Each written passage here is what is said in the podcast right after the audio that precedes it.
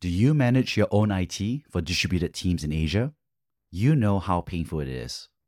Esevel helps your in house team by taking tough tasks off their hands and giving them the tools to manage IT effectively. Get help across eight countries in Asia Pacific, which includes onboarding, procurement, device management, real time IT support, offboarding, and more. Gain full control of all your IT infrastructure in one place with our state of the art platform. Check out Esevel, E S E V E L dot com, and get a demo today. Use our referral code BRAVE for three months free. Terms and conditions apply. Welcome to Brave. Be inspired by the best leaders of Southeast Asia tech. Build the future, learn from our past, and stay human in between. I'm Jeremy Au, a VC, founder, and father. Mondays for no BS commentary on the latest startup news with Shiyan Koh, managing partner of Hustle Fund. Thursdays for in-depth interviews of changemakers across the region, sharing about the highs and lows of their lives. Join us and over 10,000 subscribers at www.bravesea.com for transcripts, analysis, and community.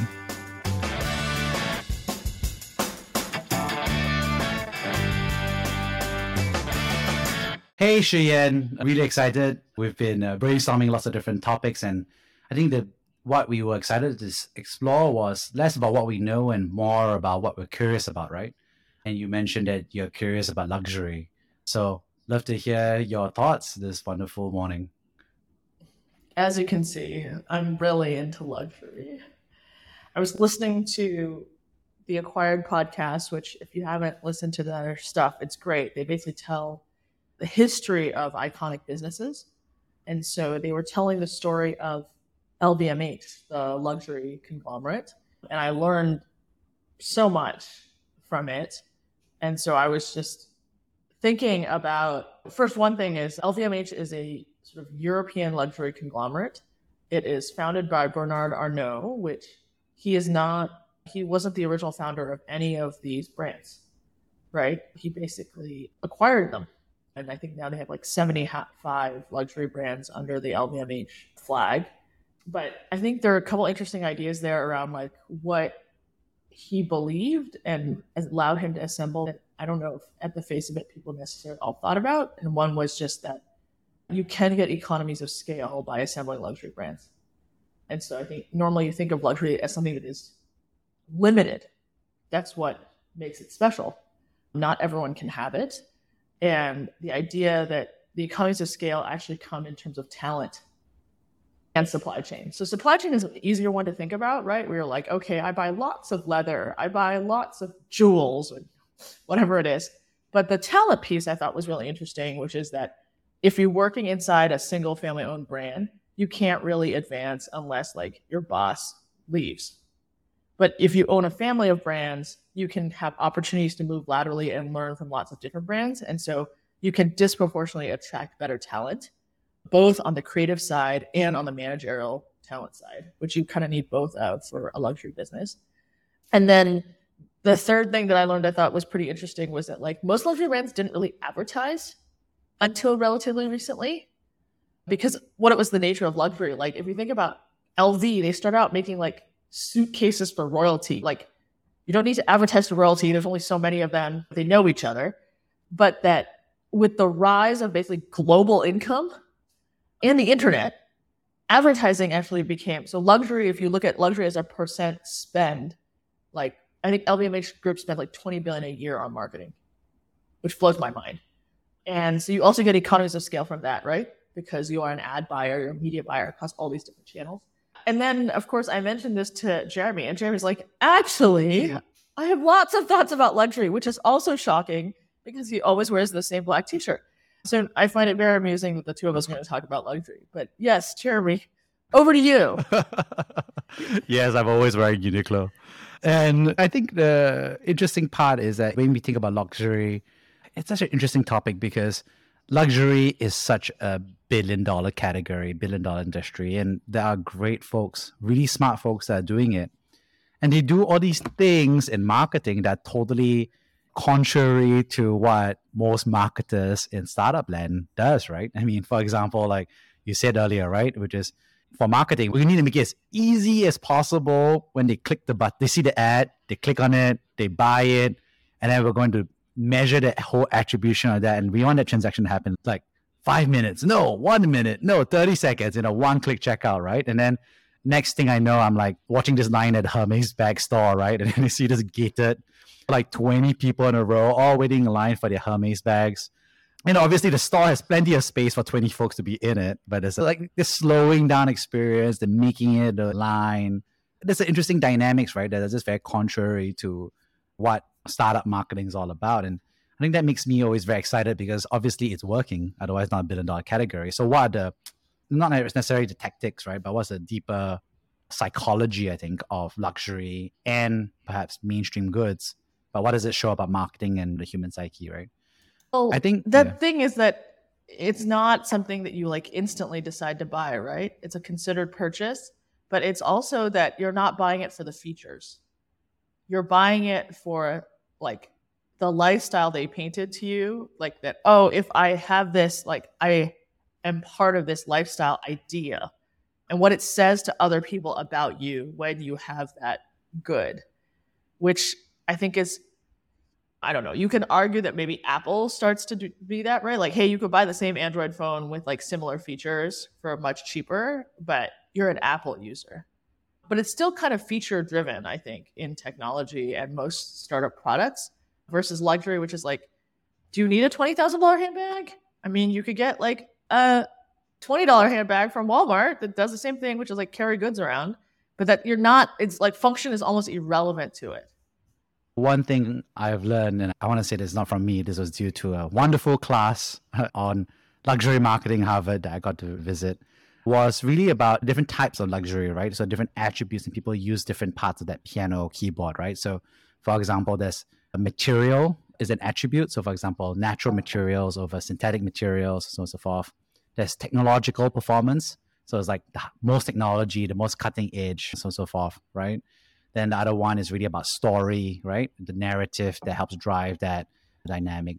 Then limited access is another version of that, which is not everybody gets to have it. Some people get to have it. The less people have it, the better. Then there's the rarity dynamic, which is not really like you can limit it, but it's still pretty common, but it's really like it's the rare material, the rare this, the rare that, right? So some sort of like implied scarcity dynamic of it. And then, like you said, there's a signaling effect, right? What does it mean to other people? What does it project in terms of lifestyle? I'm sure there's a couple more that they shared last time, but I thought it was an interesting piece, which is like luxury brands kind of play it like a little bit of a symphony in different ads, right? Oh, another one is legacy, which is like it's not for you, it's for the next generation, right? So this the last one is environmental, actually. Environmental health, sustainability is actually a form of Luxury. conspicuous consumption. Yeah, because I thought it was a really interesting thing because it basically is saying I can afford to be carbon neutral because I'm not the kind of person who buys the cheapest electricity. I buy the twice expensive electricity just because it's renewable. So I thought it was interesting.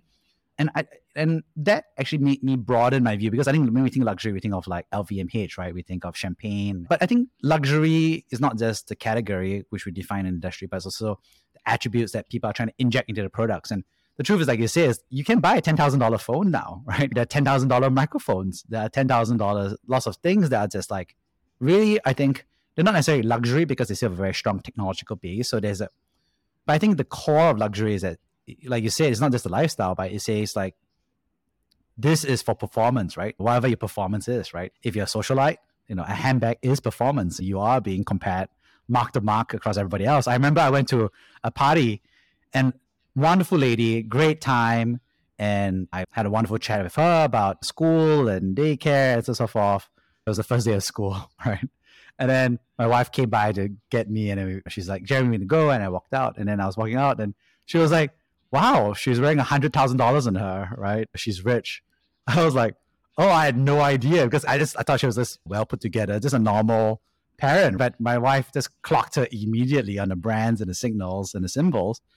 And it's kind of like the same way sometimes when I see someone with like an iPhone, right? And you can tell like, oh, it's like now it's like the, the latest iPhone 14, right? With the little dynamic island. It doesn't have the notch anymore. Mine, I, mine is the ugly notch. I can the moment I see it, I can clock it. I'll be like, wow, that's uh, iPhone 14 Pro Max.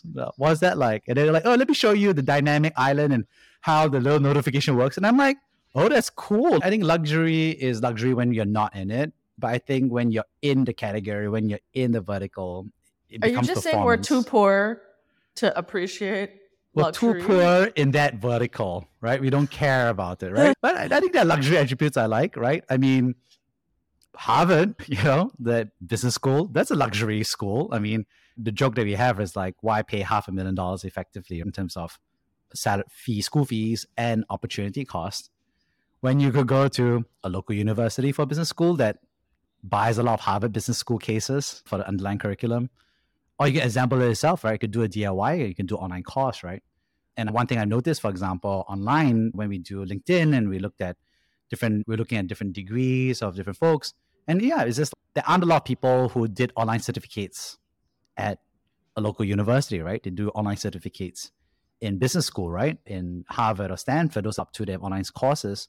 And their courses cost about like $2,000 for an online video course as a professor and so forth, but you get a certificate.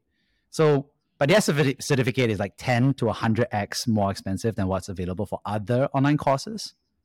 I mean, that's a form of luxury, right? It's like there's a signal effect, right? It's saying like, hey, I learned online marketing from Harvard instead of learning it from a great professional marketer on site. So I, I just think there's an interesting dynamic where like luxury is performance, but you have to belong, you have to have that signal acquisition slash vertical, right? Anyway, that's my random thoughts here. I guess maybe to tie it back to the sort of themes of the podcast, right? What do you think we can learn from luxury or like how is luxury relevant to Southeast Asian founders? Because like another thing that was interesting was like there are no real Asian luxury brands. Just like there aren't really any American luxury brands, I mean, outside of Tiffany, which LVMH also acquired. Partially it's like for the US, like the history is shorter. You just didn't have time to like have a 500 year old leather goods house or something. And then I think in Asia, we don't have like that long, we have long history, but it hasn't been around brands. Maybe outside of Japan, where they have certain artisanal products that have been I don't know, like the guy's been making mochi since like the 1000s or something like that. But it's not really like a good that you wear. Who do you think has potential to build like an iconic Asian luxury brand? Does that exist today? Um, or is there no point? Like we're too practical of people. We don't need luxury. We're content to buy European luxury. We don't need our own. Well, I think there are brands, obviously, that are Asian, right? I mean, the biggest one I can think of is SK-II, right? Isn't that Japanese story about, you know, it's a P&G brand. It is a P&G company now, own brand. So P&G spotted the brand and they were like, okay, everybody loves Japanese cosmetics.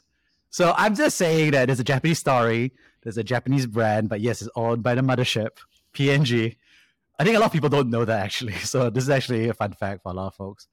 But yeah, yeah, P&G owns it, Procter and Gamble, and I actually met the brand owners, marketers who work. Yeah, it's like the sake. Yeah, your sake hands, you know, you, you know, and then they discovered that their hands are super soft because they're massaging sake. And I was like, that's a beautiful story, right? I mean, like I'm a sucker, right, for this kind of like Japanese craftsmanship. But but I think Japanese cosmetics, for example, is a form of Asian brands. I think story. I think I was. Really but I, th- I think that's premium. I don't think that's luxury. Luxury attributes that make it premium, but not yet tr- ultra lux. Yes, I agree. Yeah. Well, okay. So let me. I, I think obviously, I think I think about it in two ways, right? I think it applies very much to Southeast Asia direct to consumer startups who are often are thinking about consumers. They are selling consumer, and actually, I think there's some other lessons that are generalizable to folks who are not direct to consumer. They may be B2B, they may be platform, etc. But I think the direct to consumer is the most obvious, right? I think for direct to consumer, the tricky part when you do D2C is that you have bits and atoms, right? So you basically uh, you can be shipping furniture, which is our consumer, all right, and you can be shipping cosmetics, right, which is the other end of the scale. And obviously, in direct to consumer, you have to probably sell mostly a lot of that stuff would be physical. Uh, I think what's interesting is that as the good becomes higher value, smaller, less logistics, then it becomes much more about the marketing, the story, the, all the various aspects about it that makes it more technology startup like to some extent. Whereas if you're doing furniture, it's hard to get past the warehouse, the logistics, the in person visitation and experience. And so you end up looking more like a conventional business. So I do think a little bit about that is I think as we go up the premium scale, I think you start to see like people start to build different types of approaches, right? I give you an example would be like snacks, right? Salted egg fish snacks, very popular in Southeast Asia, right? And like they start out just with salted egg fish and then fish skins, right? And then super crispy. They're just like potato chips. And then now they're making all kinds of like various versions. I was like going to the store and they're like seaweed flavor, that truffle. And yeah, you're right to say it's not luxury, but I, I think I there's that much. eight dollars for a bag of chips is a little bit ridiculous. That's true. It is luxury. I think. I think that's it is luxury. I think I've seen more expensive than that as well. I think the more fancy ones. And you know, I was just thinking to myself, like, wow, that's a really interesting march, right? I think to create that SKU breath, right, from normal salted egg fish to premium truffle flavored. I wouldn't recommend that taste flavor profile. I tried it because I was a sucker. I paid it. It was not good. Not a good combo. But I think there's an interesting. I'm just saying, like underlying lessons in marketing, right? How do you make it more premium? Truffles a common premium thing, right? So, what do you Um, think about luxury? How do you think it applies for Southeast Asia startups and how they approach it? Well, I mean, I think this idea that, uh, like, what does it say about you versus the actual features of something? I think there is something about that in software or B2B. And maybe this is a bit of a stretch, but it's like, why does everyone use, I don't know, Salesforce? Or like this old phrase, like, no one gets fired for buying IBM type of things. So, like, to what extent can you give people the feeling like this is the bar, this is the standard, this is what great looks like, that is kind of separate from like the actual underlying features. I think that's like an interesting idea on like how do you want to be perceived? And also like how do you get that idea out into the marketplace? Is it through working with trade groups or certifying organizations or things like that to give you that aura of like officialness and like being the standard i think those are interesting ideas to me uh, and convincing people like that it isn't just about feature parity or feature comparisons. And then i guess the way they use spokespeople so like luxury is about evoking lifestyle right? So it's like i mean in the newest tiffany ads right it's like jay-z and beyonce or whatever I think that's like an interesting thing too, right? Which is like this isn't just yet another ring or earrings or whatever it is, right? It's like co- communicating with people that you recognize. And so, how do you communicate some of these ideas in a way that is instantly recognizable to people? Like, who embodies your brand or like who you'd want to be associated with?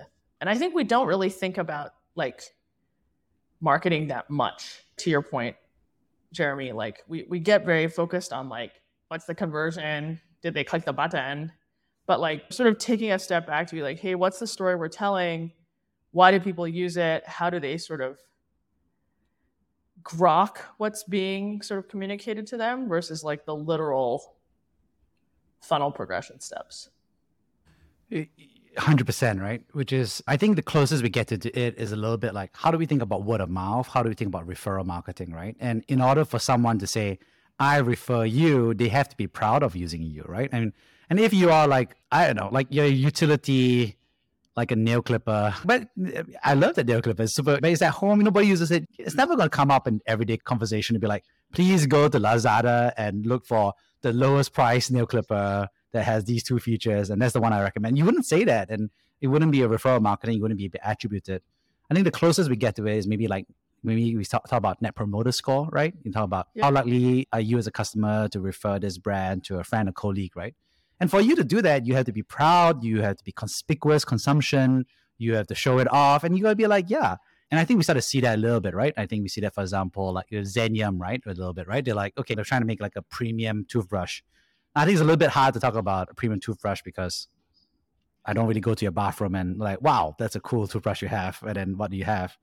But I think there's that piece where they have that marketing to be like, this is the toothbrush that you feel happy using while you're in the mirror. And what's interesting is that Zenyum was invested in by L Catterton, right? Which is a venture capital fund that was funded by, like you mentioned earlier, LVMH. So there is actually a direct link, not just, of course, of ideas, but also capital, right? From luxury goods to VC fund, right? L Catterton to startups. I think they also did Sociolla in Southeast Asia. They've obviously done C'est La as well. That's the, the club at the top of MBS. So you see the spread, right? Sociolla to Zenyum to the club on top of Marina Bay Sands. So I think there's an interesting dynamic here, which is, and I think there's always that debate, right? It's like brand marketing versus performance marketers. In fact, actually, I just saw a, a job description last night, and it was like head of marketing, right? Which is an important executive role.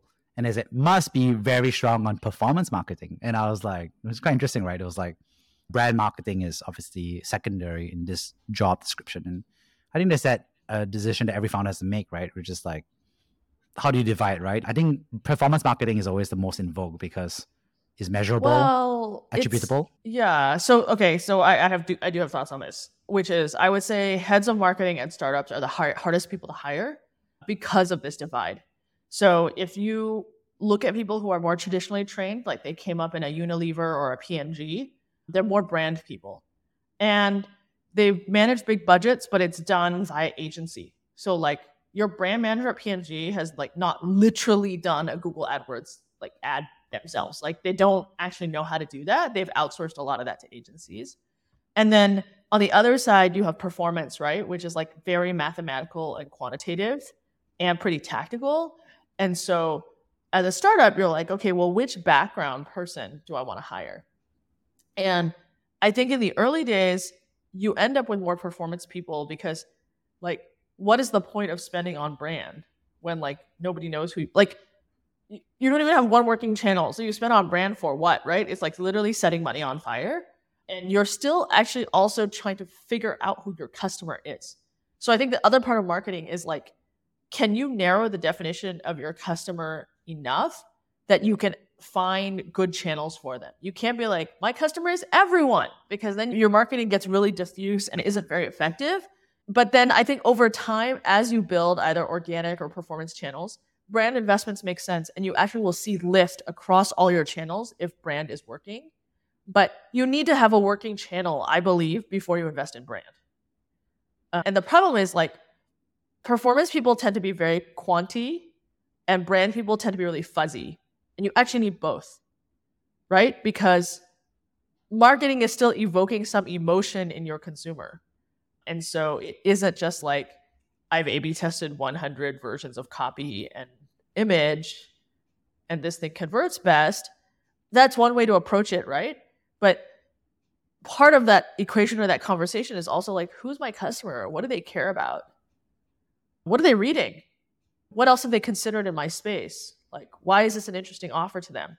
Like, so I, I think you need kind of both those skill sets. But historically, what I've seen is that in both small and large startups, the head of marketing is a really hard role to hire from. The turnover is super high because the other complicating factor is that the founder may or may not have a marketing background. And so the founder might be like, okay, I hired you to be in charge of this thing. And let's say they come from more a brand background they start like running campaigns and spending money, but you don't see any impact. Then the founder's like, what the heck? You spent all this money. I see no impact. What's going on? You know, they kind of get canned or whatever. Or you have a performance program, it's working well, but you cap out. You can't push that channel anymore. And that person doesn't necessarily have the background to like do the brand stuff on top. So that's why I think like this is a really hard role. And you need like both like the left brain and the right brain types of people to get it right. And honestly, like I would say even at our startup, like the first time we hired brand people, it was like they were speaking a different language. I was like, what are you talking about?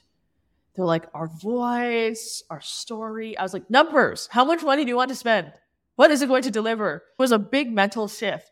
But then, like, when you actually see the ads and the campaigns and you measure, like, we did basically, like, we tested brand campaigns in like 10 matched markets. So we ran brand in 10 markets and then we looked at lift between those and 10 markets we didn't run brand ads in.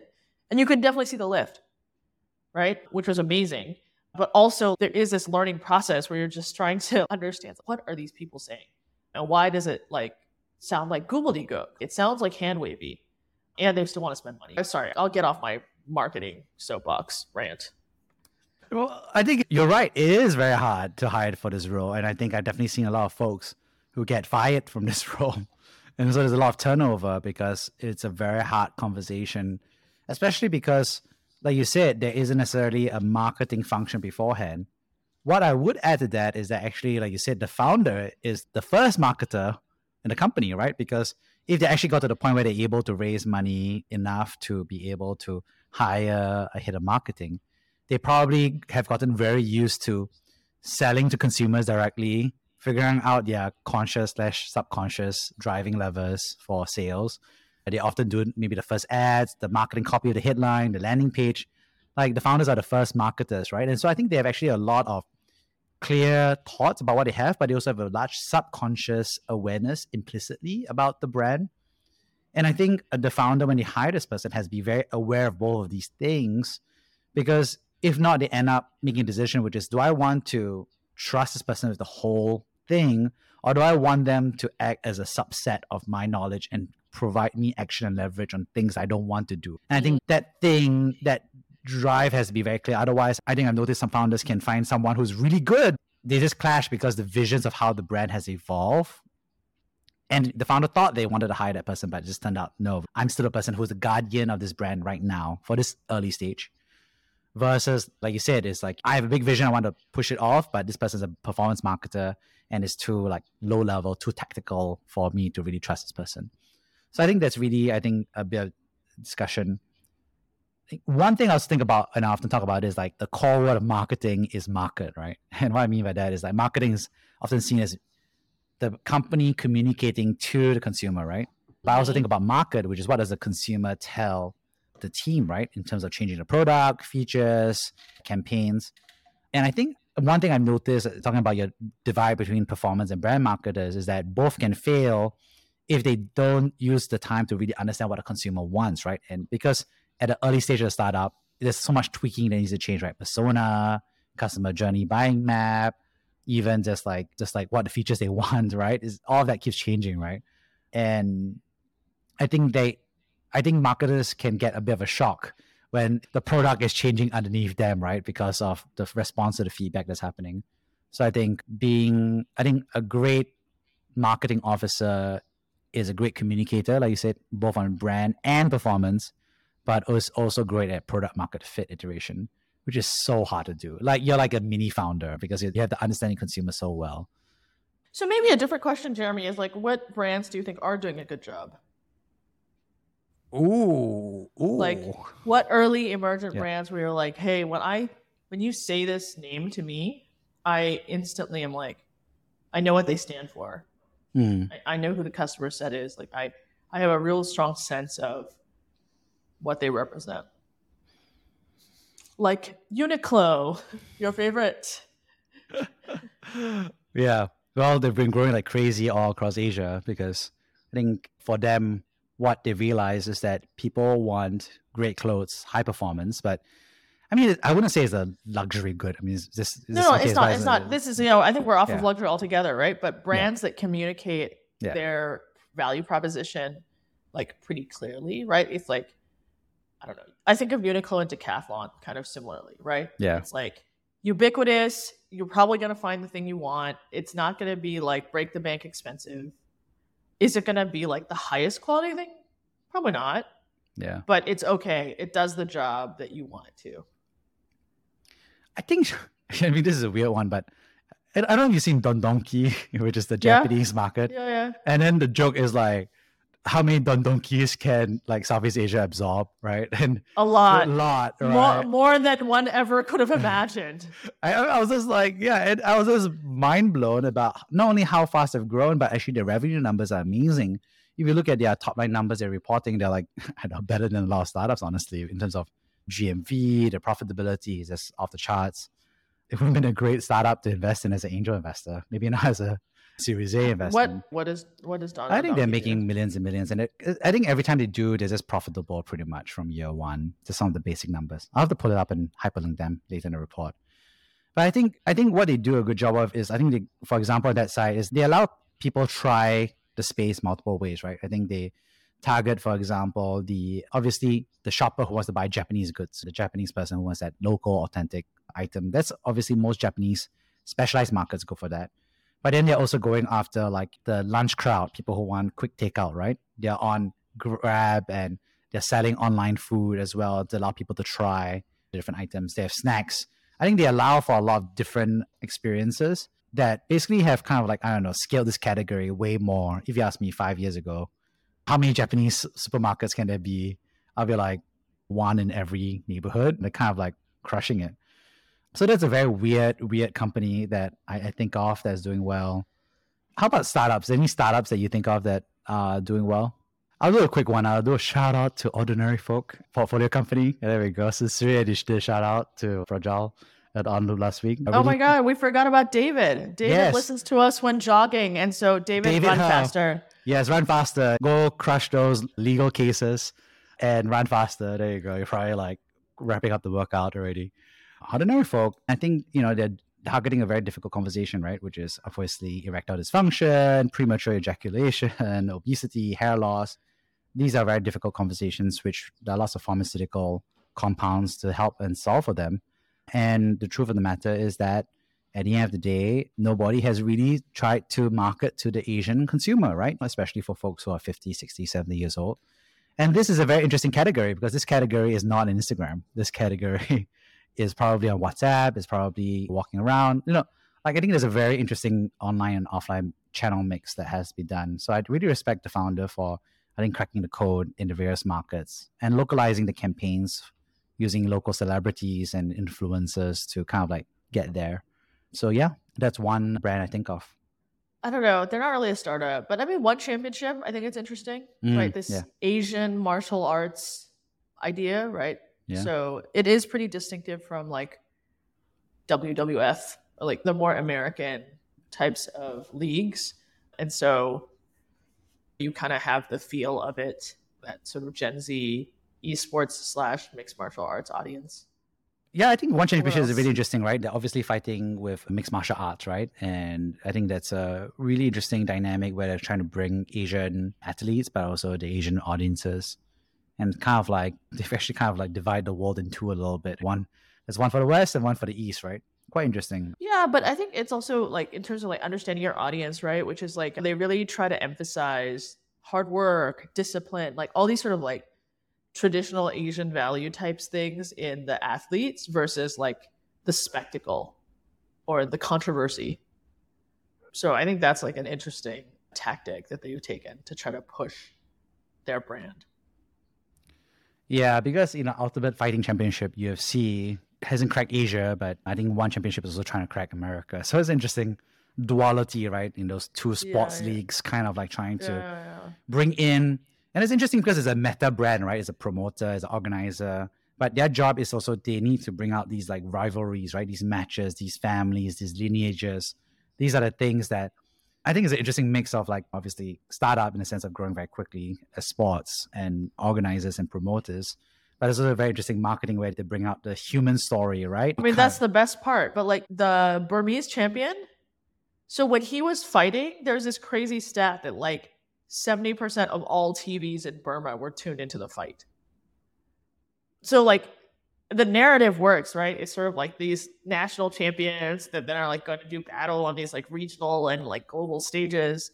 So it's more of a collective than just Conor McGregor or whoever I, I know nothing about fighting, clearly.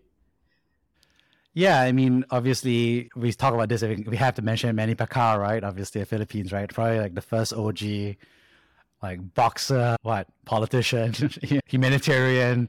I mean, this guy has like really done it all. And I remember, like as a kid, I was like watching him, right, a little bit because people just tuned in, right? He was one of the first Asian folks to actually hold in his weight class. And I think it goes back to that story, right? The marketing story, right? It's like it's a very human story, which is a very luxury form of marketing. I think every athlete kind of has that when they become a celebrity, right? It's like it's like they came from nothing. And I think it was interesting. Oh, I, I remember I was reading about Robin Heinlein. He says like there are three stories in the world.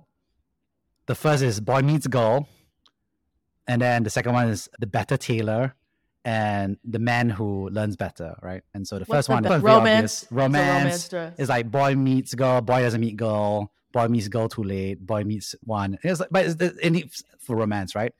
I'll mention the last one pretty much is the man who learns better. He's basically like he starts out with one point of view, then due to a whole bunch of different experiences, at the end of the story, they the person has a different point of view, right? That's it. So it's just a this is more like a reflection or journal. It's very like Japanese actually. And then the Little Tailor is the ones like is the classic hero's journey, right? Which is the person starts out, overcomes a whole bunch of adversity, starts from nowhere, gets something, lose it all again, and then eventually crushes it. The Count of Monte Cristo and so so forth. Like, and I was like, oh, that's a really good thing. And I think like you look at Nike is a good example, right? The athlete story. A great book I read. And this guy's a founder, right? I mean, the founder of Nike, he built it from nothing. I was just listening to the story. I was just like so pumped listening to that story, I remember. And how he get he kind of localized the Japanese brand and then he got Japanese money to be his first like VC slash funders. I think Nike was a startup once upon a time, right? Even though we didn't Of course. you know, you know? Of course. So my business partner Elizabeth really wants to have a theme park, and her theme park is like an entrepreneurial theme park where you like learn the stories of all these founders and are inspired. And I was like, I don't want to be part of this theme park. And she's like, No, no, no. I was like, This sounds very capex heavy. Like, I'm not sure I would invest in this. But she's like, No, no. With VR, we could bring everyone on these VR journeys where they're like, you can be there in the garage with Hewlett and Packard. You could be there with Steve Jobs and Steve Wozniak when they put out the Apple IIc and things like that. But I do think stories are so important, right? To inspire us, to give us ideas, to make us think that there is an alternate version of reality that we can create, especially for founders. You need to see stories of success to believe that you can do it when things seem like really, really shitty. Yeah, and to tie it all the way back again, we started out of luxury and conspicuous consumption. I think luxury brands have that narrative, right? They always have that narrative on point, and then and they also help you by purchasing it tell that story about who you are, right? I mean, I always remember like a big sucker for Philip Patek, right? And they always like, you don't own a Philip Patek watch, you just take care of it for the next generation. And I'm like, okay, I'm not into like all these other bags, but I love this like legacy and parenthood. And I keep telling myself like, come on, I don't wear a, a normal Candace, watch. Here. take note. He wants a Philip Patek. no, I. I'm, well, I kind of do secretly do, but, but I keep telling myself I should. There's no point having it. I'm I'm happy to wear my normal Apple Watch and so on and so forth for the functionality and so on and so forth. But yeah, I, I think there's something to it, right? It's like it's got that cheat code, right? It's like yeah, I, li- I like that, right? And I think humans we've tried to pretend we're rational bias, but we're not. We're just like barely there, hanging on to this giant limbic system of hormones and feelings, right? And identity is like that big piece, right? For sure. See you next week. 100%. See you Cool. next week. Awesome. Take it easy, man. See you next week. See you next week. Take it easy, man. Thank you for listening to Brave. If you enjoyed this podcast, please share this episode with friends and colleagues.